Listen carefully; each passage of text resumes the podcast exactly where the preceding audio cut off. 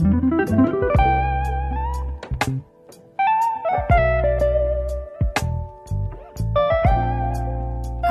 welcome back di podcast AJG bareng aku hari ini ada Feli. Dan aku Owen Christopher. Seperti biasa, kita akan membahas-bahas sesuatu tentang ya kehidupan lah ya. Ya, kehidupan sehari-hari apalagi semasa pandemi ini semakin banyak kehidupan sehari-hari yang kita pikirkan, kita renung-renungi gitu dan kita obrolin supaya kita membuka wawasan kita dan bisa belajar lah untuk ke depannya kalau Ya. menghadapi situasi itu. Eh, belajar dari sudut pandang-sudut pandang yang lain juga ya. Benar. Episode yang lalu kita sempat ngomongin waktu itu growing up ya. Iya. Itu kan posisi kita ingin jadi orang yang bertumbuh dewasa lah khususnya. Hari ini kita pengen ngomongin soal membangun hubungan antara anak dan orang tua. Hmm, karena pendengar kita banyak yang ini ya mau nikah mau nikah ya. Mau nikah, mau nikah. Dalam proses untuk ke Oke, jadi karena kita kan ini nih pandemi nih di rumah terus kan juga ini nih jadi sering eh meluangkan waktu ketemu sama orang tua yang mungkin dulu kita eh, kuliahnya jauh di luar pulau tapi karena sekarang kita ada di rumah jadi lebih intens ketemu dengan orang tuanya. Nah, kan pasti kalau ketemu orang tua tuh kadang ada ini ya sesuatu-sesuatu hal-hal yang nggak cocok antara orang tua dan anak. Nah, kalau kau gimana, Vel? Ada nggak eh, kejadian-kejadian atau hal-hal yang antara kau sama orang tua kau? Justru aku dengan orang tua aku semakin pandemi malah semakin akrab dan seru. Jadi tuh kita sempat yang kemarin memutuskan mau ke pasar nih. Terus kan mesti bangun pagi kan. Iya. Dan kita tuh sama-sama malas hari itu. Terus tiba-tiba aku berdiri, mama aku juga berdiri barengan. Jadi itu itu lucu sekali sih karena kayak kita kok kita bisa samaan gitu padahal kayak eh, biasanya enggak. Kalau untuk pengalaman kau pun gimana sama orang tua?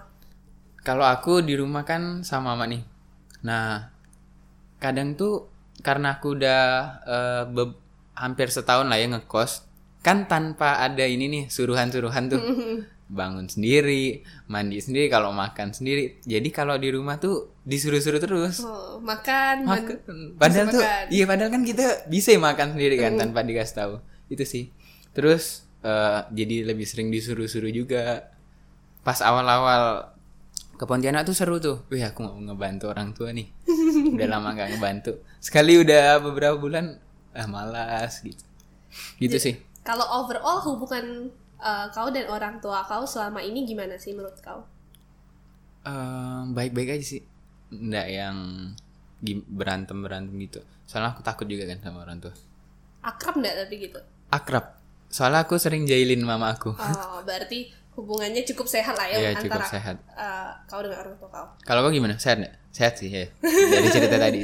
Tapi dulu aku pernah, kan aku pernah cerita kan di Hmm. salah satu episode soal aku pernah merasa sendirian sampai yang kayak udah stres-stres menuju depresi. Itu salah satu pemicunya karena waktu itu hubungan aku dan orang tua aku sangat-sangat tidak baik. Hmm. Kita punya banyak sekali perbedaan pandangan yang menurut aku ini sangat fundamental gitu. Kalau ini yang udah disalahin tuh yang lain kita nggak akan bisa sama. Makanya aku pernah sampai punya pemikiran bahwa kalau aku udah bisa mandiri, aku akan move out dari rumah, aku akan membangun uh, kehidupan aku sendiri semakin sebisanya aku tidak perlu bergantung sama sekali sama orang tua aku. Jadi itu salah satu uh, masa yang paling susah karena aku ngerasa sendirian dan aku merasa kayak kalau aku punya pilihan untuk tidak memiliki orang tua yang lain, kenapa sih aku harus dapatnya orang tua yang seperti ini? Jadi pernah di posisi seperti itu.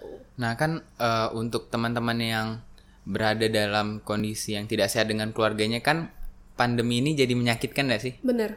Ketemu terus eh, dengan apa ya situasi yang tidak sehat kan jadi bete kan. Nah Hari ini kita akan bahas juga langsung gimana kira-kira teman-teman yang hubungannya eh, udah rusak antara orang tua dengan anaknya dan cara memperbaikinya lah ya sebisa-bisanya. Hari ini kita nggak berdua aja karena kita belum jadi orang tua, jadi kita butuh masukan dari Iya. orang yang sudah menjadi orang tua. Kita kedatangan C Octavia. Hey. Halo. halo, halo, halo. kebutuh kedatangan orang tua atau orang yang sudah tua. Cici belum tua. oh ya, oke oke. Tapi Cek Tata ini eh, adalah ibu dari kita semua. Yo. Makanya kita panggil mak mak Ma, mak. oh ya, halo Nana. Oke, thank you thank you buat podcast AJG yang makin lama makin keren aja ya. Waduh. Terima kasih Cek Tata. Iya ternyata mereka berdua aslinya ganteng dan cantik loh. Iya, Oh memang. Cici bayangannya kita tuh jelek ya. Waduh, dibalikin kayak gitu jadi. Oke oke. Ya. Eh, kita perkenalan dulu ya. Cek Tata nih eh, udah berapa lama jadi orang tua, Cek? Udah berapa lama jadi orang tua ya? Eh, mungkin ada sebagian orang yang tahu eh, catatan ini termasuk acceleration parent ya. Oke. Ya jadi eh kalau mau dibilang jadi orang tua karena aku acceleration parents, jadi udah dari eh, 10 tahun yang lalu tuh berarti dari umurku 21. Ya, dari umurku 21. Ber- berarti cukup muda. ya Cukup untuk muda. menjadi orang tua. Mu- muda dong, muda. Sekarang juga masih muda. Oh, Oh iya. Cici, Cici uh, bilang 10 tahun lalu 21 tahun. Oh, jadi tahun ini. Udah. Oke oke, bisa hitung sendiri ya. Tahun ini 17 tahun. nah, jadi eh ya kalau misalnya karena aku termasuk acceleration parent, aku dari 21 dari aku usia 21 tahun, aku udah dipercayakan untuk ngurus eh, anak, terus aku benar-benar menjadi seorang parents itu lebih muda lagi. Kenapa? Karena eh, ya itu ya, karena kita karena once udah jadi seorang uh, leader bahkan mungkin udah menjadi seorang uh, ketua komsel sekalipun karena kita udah anggapnya itu sebagai anak-anak ya itu mungkin udah dari hmm, dari 18 tahun Wow, muda sekali. Feli umurnya berapa? 20 tahun ini. Berarti tahun depan nih, Fel. nah kalau ben terus beneran uh, biological parents wah ini banyak banyak banget ya itu uh, tujuh tahun yang lalu tujuh tahun yang lalu berarti 2013. iya 2013 itu baru ngelahirin Gladin Oh, oke. Iya gitu. Berarti udah cukup banyak ya apa eh, cerita asam garam kehidupan menjadi seorang orang tua ya. udah pedasnya juga udah masih banyak lah masih banyak ke depannya kan pasti. Nah karena namanya proses menjadi orang tua itu uh, terus uh, jadi sebuah pembelajaran ya bukan yang kayak udah once udah punya anak atau bahkan mungkin belum punya anak atau bahkan uh, se- sedang proses ke arah menja- mungkin merit atau sekali apa pun itu tetap yang namanya itu adalah proses pembelajaran sih. Meskipun udah menjadi seorang uh, orang tua sekalipun itu juga masih tetap belajar. Karena eh, kita kan membimbing anak-anak yang mereka itu juga hidup dan tahun ke tahun pasti berbeda cara treatmentnya kan. Eh, terus semakin bertambahnya usia mungkin saat ini ada yang usianya masih tujuh tahun sampai 13 tahun pola pikir mereka berbeda. Terus dunia yang kita yang ada saat ini eh, juga berbeda. Mungkin saat ini yang lagi terkenal karena BTS sama Blackpink yang baru keluar single semalam Iya. ya kan? Terus mungkin bisa aja nanti ternyata beberapa tahun ke depan eh, beda lagi gitu kan. Nah jadi ya memang dibutuhkan pembelajaran yang terus menerus sih untuk menjadi eh, orang tua. Yang yang kalau mau dibilang yang perfect nobody's perfect. Tidak ada parents yang perfect juga. Tapi adalah eh, semua itu tergantung standar. Standar dari eh, bagaimana kita mau nerapin kata perfect itu di depan anak-anak sih. Pandangan kau tentang orang tua apa sih, Gwen? Menurut kau ketika jadi orang tua? Bentar bentar, bentar. aku telepon mama kau lo. Jangan dong. oke oke Aku udah buat mama aku nggak denger ini sih. oh oke Gimana Fel tadi Fel? Pandangan kau kalau orang tua tuh seharusnya gimana sih? Orang tua tuh harusnya bisa em, jadi teman anaknya. Jadi em, tempat di mana anak itu bisa menceritakan sesuatu sih menurut aku. Karena seru gitu lihat eh, influencer-influencer yang dia sama anaknya itu dekat kan. Kayak anaknya cerita semua sama orang tuanya dan orang tuanya juga cerita sama anak-anaknya. Jadi seru. Tapi eh kayaknya aku tuh nggak bisa gitu menceritakan semua hal-hal yang aku alami itu ke orang tua aku karena menurut aku nih ya eh, nggak semua orang tua tuh bisa menerima cerita kita. Nah, kalau menurut Cetata gimana tentang hal itu? Ya, jadi eh, mungkin sebenarnya ya karena aku juga pernah jadi seorang anak ya. Hmm. Karena aku juga pernah jadi seorang anak dan saat ini aku juga jadi seorang uh, pasangan orang tua gitu.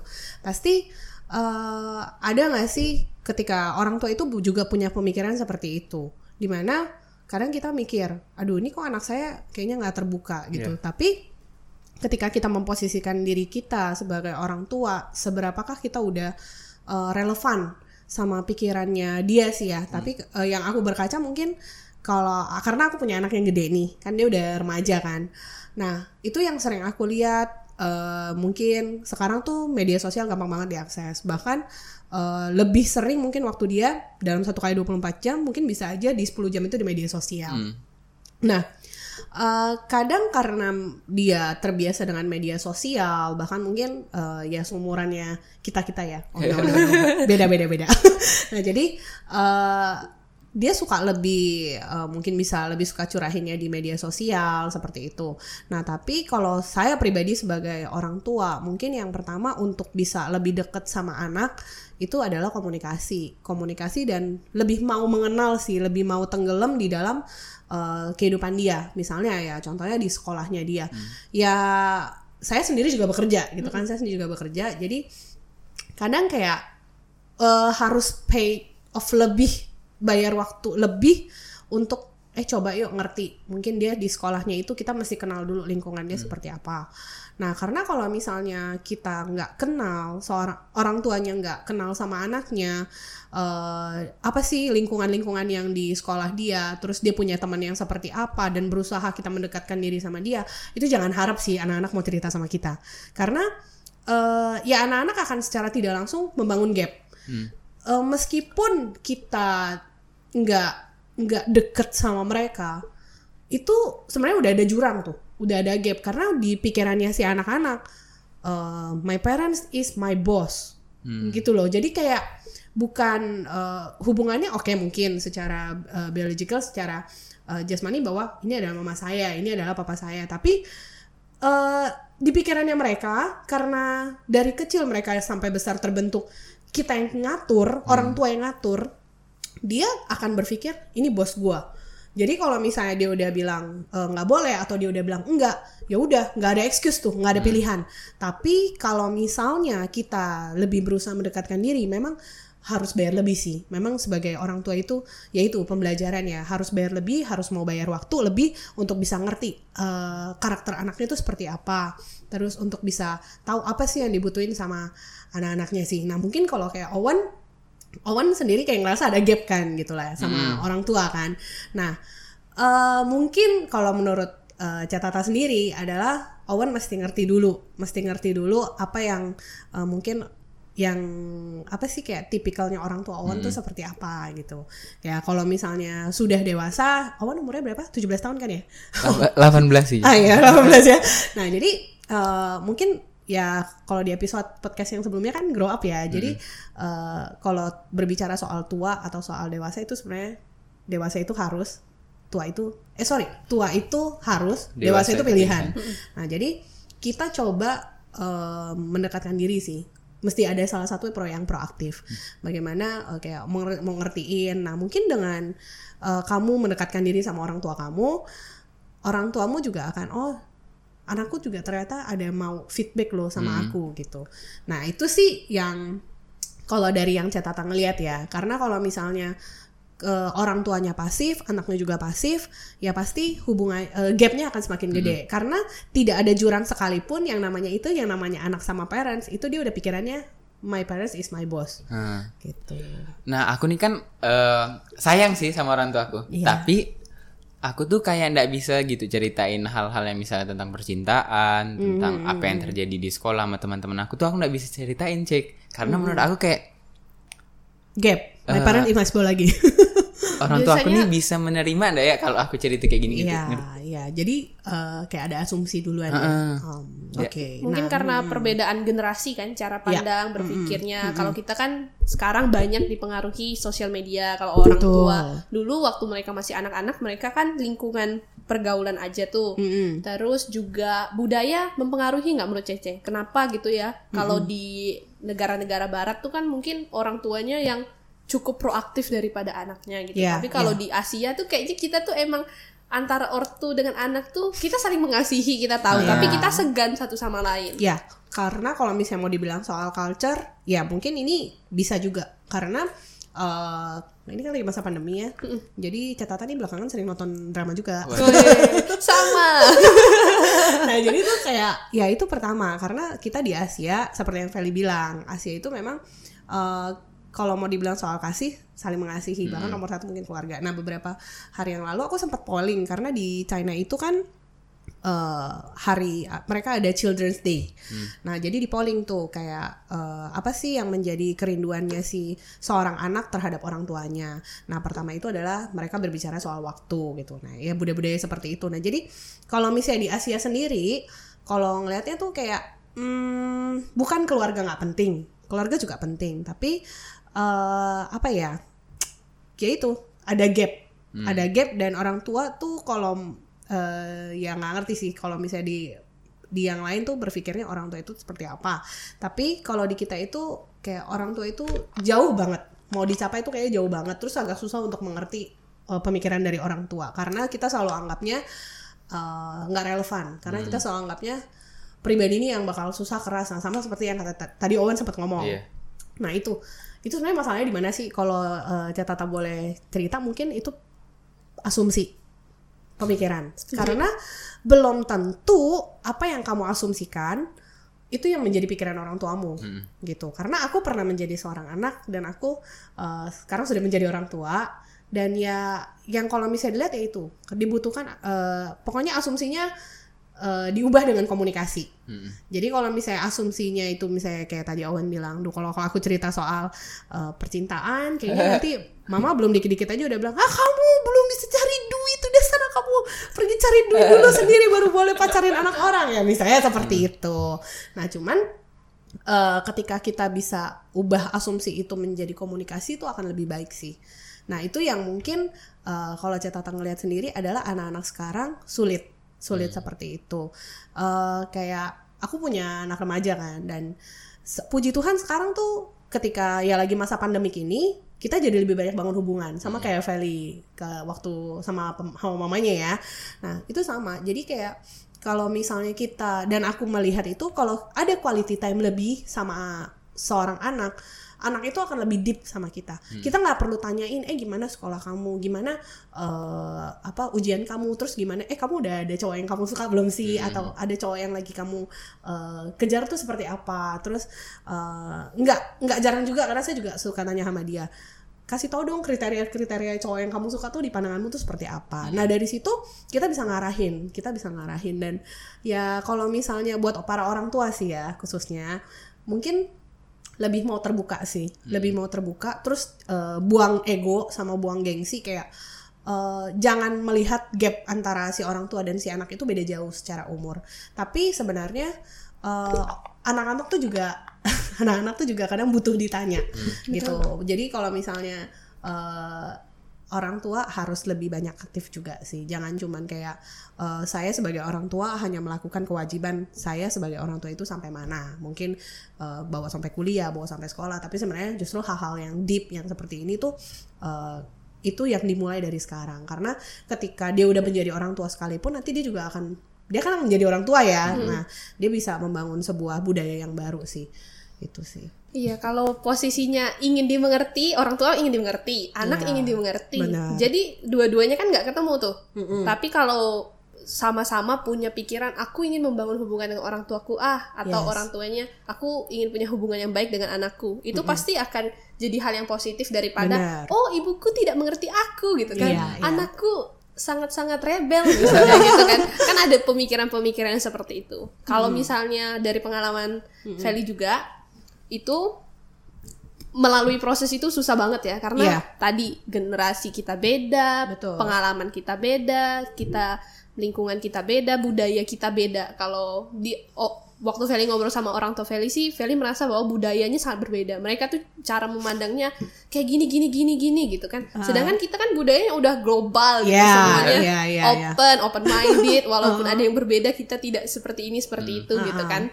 Banyak hal yang berbeda yang akhirnya seperti Cetata bilang tadi melalui komunikasi. Betul. Yang Karena saat- ya hmm. harus harus apa ya komunikasinya ya memang harus eh, cara komunikasi juga mesti kadang kita eh, karena kan relevansi ya. Karena ketika kamu misalnya ngomong sama orang tuamu ya kita mesti ngeliat nih, oh cara orang tua kita tuh ngomong seperti ini. Misalnya contohnya kayak Owen mungkin yang udah 18 tahun sama mama gitu kan. Pasti tahu dong, mama tuh tipikalnya bisa masuk kalau cara ngomongnya begini. Terus eh, apa yang do dan apa yang don'ts gitu. Kayak misalnya mungkin mama nggak suka nih kalau udah kesentil soal materi. Nah kita nggak boleh tuh ngomong soal materi dulu gitu. Nah atau mungkin eh, mama nih nggak suka kayak yang kita tahu nih tipe tipe tipe yang pasti yang papa mama nggak suka tuh seperti apa gitu.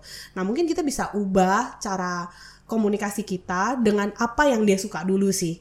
Nah mungkin itu bisa lebih mempan ya kayak eh, mungkin kalau saya nih eh, saya sukanya apa ya? Saya sukanya ngomong soal traveling misalnya seperti itu. Nah eh jadi pendekatannya yang mungkin bisa dengan oh mah tahu nggak kalau misalnya kayak ke Korea tuh visanya visanya kayak gimana sih? Seberapa susah sih? Mungkin dengan pembicaraan seperti itu nyambung nyambung nyambung lama-lama ah, mungkin mau nyambungin yang lain. Itu sih. Nah dibutuhkan juga eh, analisa-analisa seperti itu sih supaya ngomongnya pembukanya bisa enak dan bisa landingnya dengan enak sih asik. gitu sih Ini harus belajar komunikasi efektif dulu ya, teman-teman. benar benar benar Eh, kemarin Feli ngeliat satu postingan di sosial media. Mm-mm. Kapan pertama kali eh, teman-teman sudah berpikir bahwa orang tua kita itu adalah manusia yang kompleks, yang punya mimpi, punya harapan, punya kelemahan, punya banyak hal.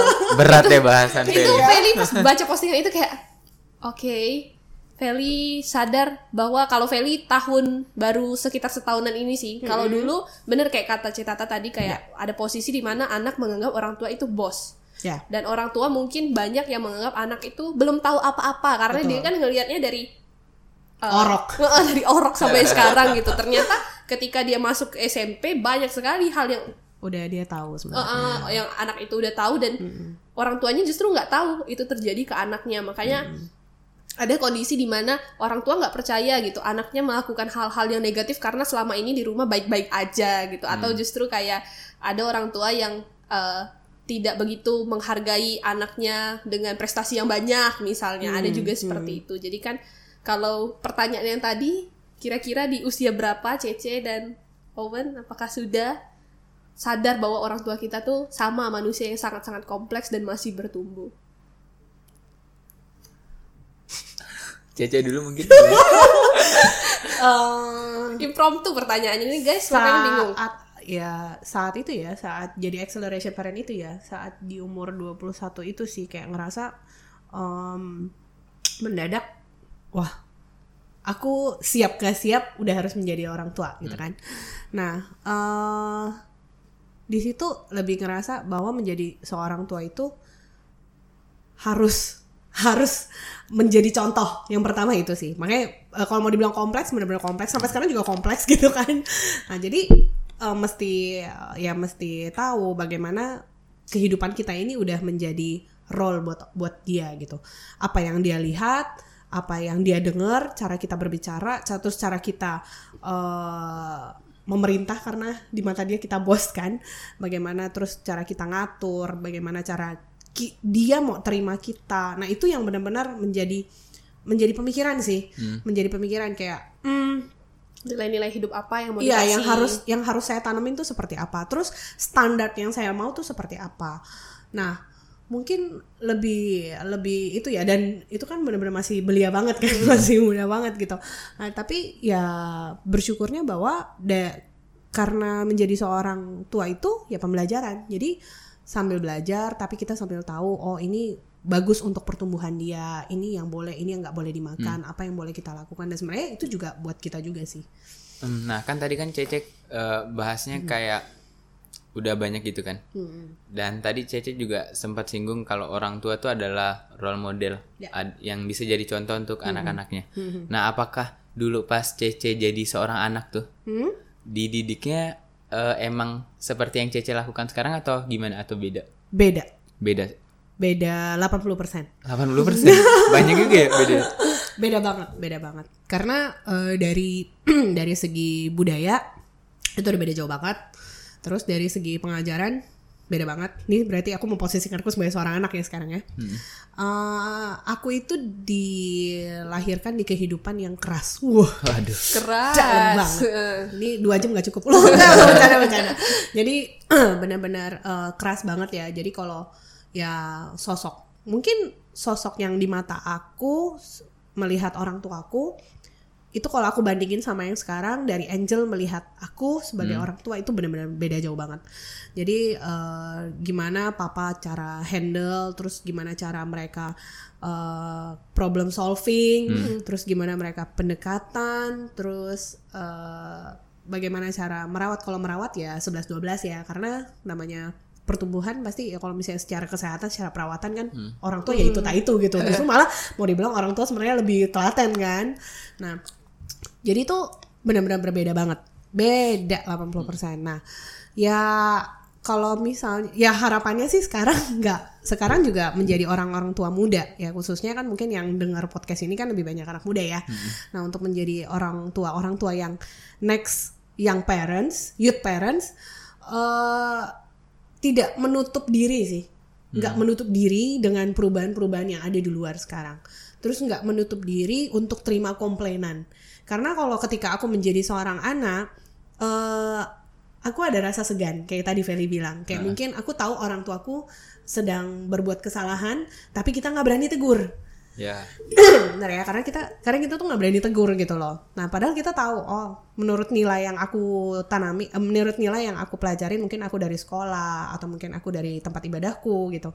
Nah, tapi ketika kita mau ngomong sama orang tua, kita mau negur dia, itu ada rasa segan. Nah, itu mungkin yang sering, yang yang tidak seharusnya dialami sama anak-anak sekarang. Karena ketika orang tua nggak bisa terima komplainan, ketika orang tua nggak bisa terima eh, inputan dari anak-anak, itu sebenarnya kita udah ngekat eh, kebebasannya anak-anak untuk berpendapat sih. Jadi dan dan kamu tuh nggak nggak bisa terima perubahan sebenarnya dan itu yang ngekat eh, anak-anak kenapa anak-anak jadi lebih tertutup jadi nggak nggak suka ngobrol sama nggak suka ngobrol sama orang tuanya gitu nah jadi ya itu perbedaan yang terutama itu karena nggak ada komunikasi yang baik terus ya karena ada asumsi yang jelek selalu selalu menerka kayaknya kalau misalnya papa mama tuh pasti eh, kalau saya ngomong A mereka pasti udah ngomong A B C D E F G Ah. gitu nah itu jadi be- beda banget Kalau di kondisi komunikasi yang baik mungkin bisa ya terbangun hubungan. Iya. Tapi gimana kalau menurut Cece kondisi komunikasinya buruk, terus Iya. asumsinya banyak, apakah ada eh, kemungkinan bahwa orang tua itu gagal menjadi orang tua? Hmm, ketika aku menjadi seorang anak, aku mungkin pernah berpikir bahwa orang tua A, B, si A, si B, si C ada yang berhasil, ada yang gagal. Tapi ketika aku menjadi seorang tua, eh, tidak ada orang tua yang gagal sih. Karena ketika ada, ketika orang tua itu gagal, sebenarnya kamu berkaca sama diri kamu sendiri bahwa kamu juga ada menjadi produk yang gagal. Tapi toh tidak ada orang tua yang gagal dalam mendidik anak, tapi adalah eh, orang tua yang mungkin nggak mau buka diri, nggak mau buka diri, eh, yang pokoknya hanya mau cari aman, hanya cari jalannya di begitu aja dan punya pikirannya eh, maaf agak kolot. Pokoknya anakku sekolah, aku sekolahin, udah selesai sekolah, aku kuliahin, abis ku kuliahin, ku biarkan dia kawin sama orang. ya maksudnya pemikiran culture-nya seperti itu. Tapi sedangkan sebenarnya di prosesnya itu eh, kita harus yang lebih banyak buka diri. Dan memang eh, bukan gagal sih tapi adalah minusnya. Minusnya dari eh, orang tua tuh terkadang saya sebagai orang tua muda saya juga pernah ada ba- beberapa juga punya teman ya. Maksudnya punya teman mereka yang berusaha kayak gak mau ambil pusing. Sebenarnya mungkin mereka tahu anaknya sedang lagi dalam kondisi punya masalah mereka sedang punya problem sendiri tapi justru eh, kayak ah, udahlah bodoh amat lah dia orang udah pintar udah udah bisa cari sendiri semua udah bisa cari jawaban lewat medsos. Pokoknya kalau punya masalah bikin status. Nah belum lagi anak-anaknya sekarang udah pinter kan main status statusnya di close. Jadi orang papa mamanya nggak ada gitu kan. Semoga di sini nggak ya. Nah, ada juga kan yang seperti itu. Nah mungkin ya kita eh, kembali lagi sih harus ada harus ada tarik ulur dari salah satu. Mungkin yang sekarang lagi dengar nih ada mamanya atau ada papanya atau mungkin ada anaknya ya belajarlah untuk eh, membangun komunikasi yang lebih baik. Itu sih. Ya, gampang sih. Pertanyaan paling gampang ya nanya apa kabar? gitu Iya, kan. Mungkin nanti jawabnya baik. Ya nggak baik ah, tanya lagi lah follow up question seperti teman-teman Iya. berusaha PDKT itu kan pertanyaannya Betul, banyak tuh betul. coba dilakukan Karena orang sebagai tua. orang tua tuh ya, eh kita juga kayak sedang membangun hubungan hubungan sama anak kita. Dan eh, yang pernah aku ba- karena anakku kebetulan semuanya cewek ya, jadi nggak ada yang bisa aku jadiin pacar. Maksudnya aku jadiin pacar dalam tanda kutip di sini adalah eh, PDKT-nya tuh benar-benar bahkan kalau bisa lebih dari seorang pacar buat anak ya, karena ya cukup mungkin hanya dengan mendengar hanya dengan pertanyaan simpel. Contohnya misalnya aku menjadi seorang anak aku nanya sama mama mah eh, sekarang kan lagi corona nih kan kita lagi nggak bisa ke mana-mana mama mau nggak bikin kue? Misalnya kayak gitu. Nah itu yang sering yang pernah ditanyain sama si Angel gitu. Sedangkan eh, aku nggak suka nih bikin kue. Aku suka bikin kue. Nah terus Angel bisa ngomong eh, eh, aku cara balesnya aku juga nggak yang kamu nih udah tahu mamamu tidak bisa bikin kue pasti kamu nih mau ini kan mau jelek-jelekin mama kan? Hmm, gitu kan. Nah, tapi enggak, tapi yang kita ngomong ya yang kalau kamu mau bikin ya silakan kamu bikin aja. Saya dukung misalnya kamu mau beli apa apa apa itu akan menjadi komunikasi yang lebih enak sih daripada gontok-gontokan eh, emak sama anak kan. Tapi sekali lagi ketika kamu membangun sebuah komunikasi, lihatlah juga kondisinya lihatlah kondisi orang tuamu. Jangan ketika kamu tahu kondisi orang tua lagi eh, stres atau mungkin dia baru selesai masak baru selesai nyuci ngepel karena pembantunya pulang ya kan? Nah terus eh, mulai tuh nanyanya yang aneh-aneh. Nah itu juga dibutuhkan pengertian gitu sih. Tapi bukan berarti ini satu sisi ya bukan berarti dari sisi anak yang terus menerus mengerti seorang orang tua gitu. Tapi orang tua juga mesti ngerti posisi anaknya. Mungkin ketika lagi eh, bertanya, ya mungkin kamu lagi capek, ya kamu juga mesti ngerti cara jawab treatment yang bagus. Boleh nggak? Nanti dulu baru kita tanya. Nah itu yang sering kubicarain sama anakku. Gitu. Ngomong-ngomong soal pertanyaan-pertanyaan nih, Ceh. Ada nggak perta- eh, pertanyaan di mana yang buat Cece itu, eh, kok dia bisa nanya ini ya? Entah itu soal eh, agama mungkin, entah soal apa pun mungkin ada nggak Ceh? Pertanyaan aneh, aneh ya maksudnya? Bukan pertanya- yang pertanyaan. bikin Eh, kok- terkejut gitu kok dia bisa nanyain itu Pertanyaan terkejut. hmm, Dan mungkin Cece juga, eh aku harus jawab apa ya? Nah gitu ada butuh waktu untuk jawab Ada beberapa pertanyaan sih, cuman eh, pertanyaan yang lucu tuh ketika dia nanya, kok mama bisa jadi sama papa ya? I ask that as well aku tanyain mamaku Iya sama. iya kan jadi kayak eh, apa sih yang mama suka dari papa gitu nah tapi saya nggak tahu nih dia pernah nanya kayak gitu nggak sama papanya nah jadi dia pernah nanya "Eh, mah apa sih yang mama suka dari papa? gitu. Nah jadi kan tapi kalau satu hal yang saya tangkap ketika dia nanya kayak gitu oh anak ini mungkin eh, sedang mencari ya sedang mencari eh, apa sih yang yang bisa dia contoh dari figur seorang ibu gitu atau mungkin seorang papa juga. Nah, jadi mungkin dari situ ketika misalnya kita bilang oh papamu tuh perhatian, papamu tuh pengertian, terus orangnya mungkin ya ada waktunya dia bisa cuek, ada waktunya dia bisa take care, bener-bener full of care lah kayak gitu. Nah, terus dia tuh yang bener-bener ya pokoknya ABCD gitu ya. Itu di sisi lain nanti pakai kodet aja. nah, jadi eh, dari situ yang saya nangkap bukan yang ah kamu nih suka suka nanya aneh-aneh aja. Kenapa sih? Gitu. nah tapi tapi ya itu karena ada komunikasi yang baik ya kita ceritain ke dia dan dia juga nanyanya jadi lebih banyak sih. Nanyanya jadi kayak oh gitu ya? Dari dari satu pertanyaan itu itu sempat sempat mikir 15 menit. Ini ya bukan bukan mikir kenapa pilih papanya tapi kenapa ini anak bisa nanya hal yang begini gitu kan? Nah berarti eh, dia juga mungkin di kehidupan dia atau mungkin dia lagi di sekolahnya dia dia butuh dia lagi mau bangun relationship kan? Dia mungkin mau mau bangun relationship dengan orang lain. Terus yang baik itu seperti apa ya gitu sih Kalau nanya bumi itu bulat atau datar pernah? Cece gimana jawabnya coba coba Eh, tanya papamu aja ya gitu sih Eh, ada satu cerita. Jadi sebenarnya episode ini lahir karena uh, Feli ngobrol sama teman-teman tongkrongan. Jadi semua bahasan kita itu dari tongkrongan, guys. Jadi kemungkinan besar kalian juga ngebahas ini biasanya sama Iya. teman-teman dekat kan.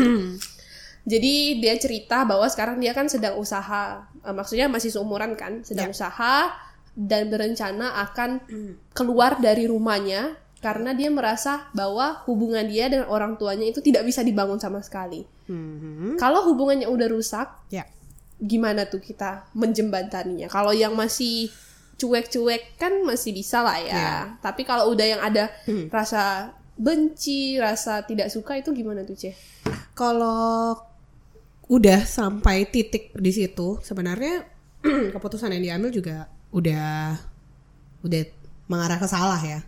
Karena itu lebih ke pelarian sih, lebih ke pelarian. Jadi kalau menurut Cece sendiri, ketika kamu eh, dengan hubungan dengan orang tuamu udah nggak baik, pasti eh, ketika ada satu misalnya kamu mungkin lagi punya usaha atau mungkin kamu lagi di kuliah ya kan?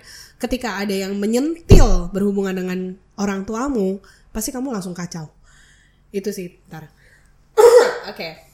Nah jadi kayaknya hmm, itu pas pertama itu pasti udah udah salah. Terus bagaimana sih untuk bisa memba untuk mem- membangun hubungan lagi ya Eh, saya juga punya eh, beberapa ini sih beberapa kesaksian dari saudara yang mungkin mereka sudah keluar dari rumah terus mereka udah mandiri terus mungkin mereka bisa sampai belasan tahun eh, tinggal di luar dan merasa nggak eh, nggak butuh sebenarnya orang tua tuh nggak terlalu impact besar dalam kehidupan mereka. Nah eh, satu hal yang ben itu benar-benar buat sedih banget sih tapi ketika mungkin oke sekarang kalian udah berpikir seperti itu ketika kalian kan kalian menjala- berjalan nih waktu berjalan waktu berjalan ada ketika satu sisi diperhadapkan kalian harus menjadi orang tua. Harus eh, diperhadapkan ketika kalian menjadi orang tua. Dan mungkin ketika kalian udah membangun hubungan dengan pacar atau juga mungkin dengan mungkin sudah punya suami sudah punya istri itu kan kalian juga pasti udah sampai di satu titik kedewasaan mengasihi orang lain. Mengasihi orang lain dan bahkan sampai dengan ke titik orang tua. Nah, itu pasti akan lebih kerasa sih. Akan lebih kayak berpikir loh, kenapa saya bisa ngambil keputusan seperti itu? Ini dari sisi anak ya. Ini dari sisi anak. Kalau dari sisi orang tua eh mungkin aku bahas soal anaknya dulu. Tapi ketika kamu sudah menjadi seorang eh, orang tua, kamu pasti akan lebih lebih deep sih, lebih akan merasa oh ternyata orang tua orang yang eh, seberapa masalah kompleks yang dihadapin sama orang tua dan kita lebih bisa flashback ngelihat bahwa orang tua itu eh, bebannya tuh apa-apa aja sih ketika dia menghadapi saya itu eh, saya apakah saya sudah cukup menjadi pribadi yang baik? Itu sih. Nah kalau misalnya eh dari dari segi orang tua dari segi orang tua itu pasti ya sampai di titik itu nggak bisa juga dibilang menjadi orang tua yang gagal. Tapi adalah yaitu sekali lagi orang tua yang mungkin mereka mengasihinya dengan cara yang salah. Itu nah tapi kalau misalnya memang sudah sampai titik itu saran saya saran saya adalah eh, coba tetap buka diri ketika kamu mau mengasihi orang lain, ketika kamu udah mau mulai mengasihi orang lain, pasti berpikir pasti akan terkait sama orang tua kamu sih. Pasti akan kesentil lah secara nggak langsung. Nah, ketika apalagi kalau misalnya kamu udah jadi orang tua, nah itu pasti akan lebih ngerti sih bagaimana ternyata susahnya mungkin eh, ngurusin atau susahnya caring atau susahnya mengerti eh, apa yang diinginkan seorang anak dan untuk mengeklopkan standar itu tuh nggak gampang. Gitu. Ya setuju sih aku. Kadang emang eh, maksud orang tua tuh baik, Ya. eh, tapi dia caranya penyampaiannya salah, kan? caranya beda. Dan eh, standar sih sekali lagi standar. Standar yang mau di orang tua mungkin eh, di angka 70 tapi standar yang dimiliki anak itu di angka 50 nah tapi kan karena ada gap di 20 ini antara 50 sama 70 dan itulah yang memang eh, harus diklopkan. Dan eh, itu mungkin kalau mau dibilang usaha cuma dari orang tua salah. Mm-mm. mau uh, usaha dari seorang anak juga salah. Tapi harus proaktif sih dari keduanya sih gitu. Dan mungkin anak uh, orang tua pun juga harus ngelepasin ego ya ketika kan sekarang medsos gampang banget sih diakses. Uh, ketika ngelihat misalnya mungkin anak-anak juga udah mulai uh, kayaknya udah mulai ke arah yang buruk atau udah mulai ke arah yang kayak egoisnya tinggi ya cobalah uh, cobalah untuk merangkul. Sama juga halnya dengan anak. Eh, jangan terlalu banyak menuntut kalau misalnya melihat kayaknya orang tua si A sama si B lebih deket. Itu kan sering ya. Itu kembali lagi ke hukum perbandingan tuh. Nah eh, sering banget kayak merasa orang tua si A lebih baik ya kok kayaknya lebih bisa deket lebih bisa eh, terbuka apa segala macam. Sekali lagi kalau misalnya eh, dalam pembandingan itu nggak akan ada nggak akan ada selesainya sih selama kamu tidak bersyukur dulu dari apa yang di dalam. Kalau misalnya kamu udah bersyukur dengan orang tuamu, terus eh, kamu juga punya inisiatif untuk coba mulai proaktif, eh, itu akan lebih baik. Itu akan lebih bisa menyatukan standar dan ketemunya nanti di angka 60 tuh. Gitu. Setuju ceh. Ada satu hal juga sih yang buat uh, Feli kadang berpikir bahwa em, kita yang anak-anak gak akan ingat masa sekitar belasan tahun ketika orang tua membesarkan kita. Betul. Kita mungkin mengingatnya ketika kita umur kayak udah SMP, SMA. Iya. Sebelum itu rata-rata kita nggak ingat bagaimana orang tua kita mengasihi kita dan segala macam. Sedangkan ketika marah, kadang-kadang orang tua tuh kayak kamu udah Flashback dilahirin," ya gitu semuanya kan. Dari kandungan 9 bulan bawa pergi ke bidan. iya, jadi di situ ya balik lagi ke asumsi lagi kan karena Ya. diomongin kayak gitu. Tapi kan tidak minta dilahirkan. Oh, ya Itu kata-kata yang uh, Ya. re- regretful sekali sih karena sudah pernah diutarakan dan ketika dipikirkan sekarang bahwa mereka mungkin juga tidak punya pilihan untuk tidak melahirkan kamu gitu loh. Iya, Kayak ada kondisi seperti itu. Jadi memang eh, untuk mengerti itu susah, tapi kalau kita mau belajar sama-sama mau mengerti pasti kita akan ketemu tuh kayak yang Iya. kayak cerita tadi. ya, sama komunikasi sih itu udah paling penting karena eh, yang namanya hubungan ya mau itu antara anak sama orang tua mau antara kakak sama adik kalau misalnya tidak ada komunikasi punya aku komunikasi ya bukan komunikasi doang.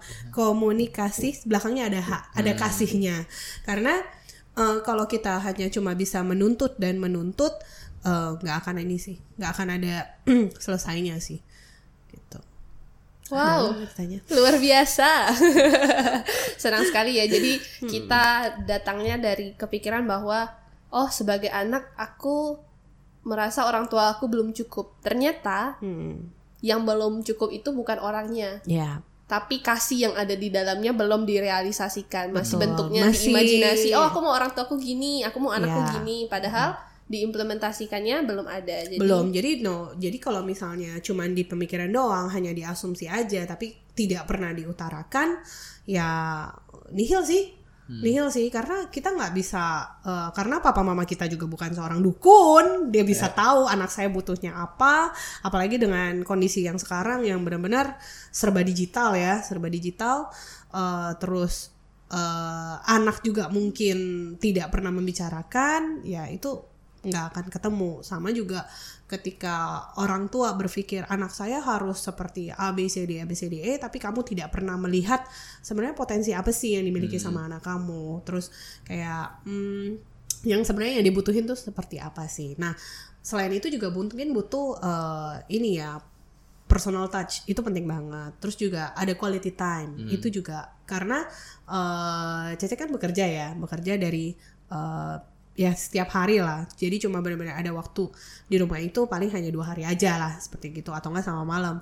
Nah tapi ketika sekarang lagi kondisi seperti ini itu benar-benar eh, lebih banyak lebih terbuka sih. Banyak yang aku lebih bisa mengerti oh cara treatmentnya si Angel itu harus seperti apa. Cara treatment aku ke Gladin itu harus seperti apa. Bahkan cara treatment ke Emmy yang baru lima tahun itu mesti seperti apa sih gitu. Dan ya sama anak-anak juga mesti tahu mesti mengerti juga bahwa apa yang ketahui dulu apa yang menjadi eh, titik lemahnya si orang tua.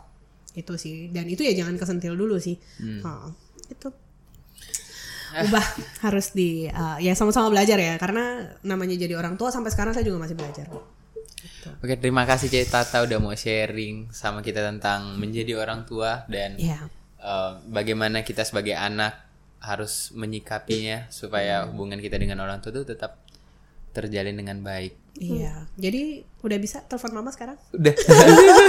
Maafkan aku, Ibu. Oke, terima kasih semuanya untuk ya, yang dengerin. Setelah ini silakan langsung bertanya, ajaklah ngobrol orang tua eh, kalian, bikinlah pertanyaan apa pun yang bisa membuat kalian ataupun aktivitas yang Iya. kira-kira bisa dilakukan sama-sama ya. Hmm, atau kalau misalnya papa mamanya punya Instagram ya kan mungkin uh, bisa dimulai dengan Berat sih untuk follow. oh gitu ya Masih berat.